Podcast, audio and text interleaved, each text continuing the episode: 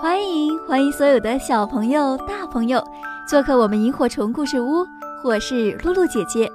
今天呢，我要讲的这个故事是三个兄弟鼠晒毛线。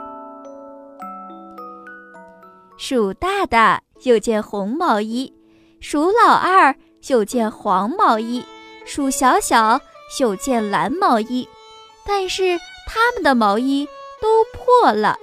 三兄弟坐下来开会，鼠大大说：“看来我们的破毛衣都过不了冬天了。”鼠老二说：“得想个办法。”鼠小小说：“得快想。”会开完了，三只鼠兄弟有了好办法，他们把毛衣都拆了，拆成了毛线，洗呀洗呀，把旧毛线。洗干净，再把毛线拿到山上去，像蜘蛛网一样拉来拉去，晒在树枝上，因为那里离太阳最近。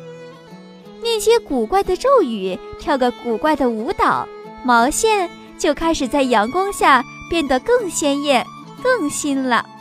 鼠大大说：“有了这些毛线，看来我们能过冬了。”鼠老二说：“得用毛线织件新的。”鼠小小说：“得快织。”他们下山的时候，看见了一个没有毛衣穿的鼠妹妹，站在那里，好像很冷，好像是一个很冷的灰姑娘。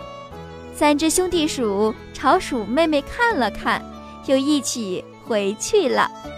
三只鼠兄弟。都在自己的窗口织毛衣，织呀织呀。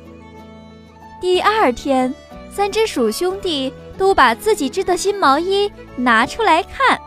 鼠大大说：“我不小心织错了，织成了一件女士的毛衣。”鼠老二说：“我也不小心织错了，织成了毛裤。”鼠小小说：“我更错了。”是一顶帽子，三只兄弟鼠都觉得不能穿和戴，看来只好送给鼠妹妹了。那就送给鼠妹妹吧，穿上毛衣、毛裤，戴上帽子，鼠妹妹多漂亮呀！三只兄弟鼠来到鼠大大的房间，抱在了一起取暖。鼠大大说：“天太冷的话。”我们就这样过冬吧，鼠老二说：“这样更暖和。”鼠小小说：“真暖和。”就这样，三只鼠兄弟过了一个暖暖的冬天，而鼠妹妹呢，同样有了鼠兄弟的帽子、毛裤，还有毛衣，也过了一个暖暖的冬天。嘿嘿，好啦，今天的故事就讲到这儿了。你喜欢这个故事吗？那明天，露露姐姐在萤火虫故事屋等着小朋友们一起来听故事。好啦，赶紧睡觉吧，晚安，做个好梦。茉莉花茶飘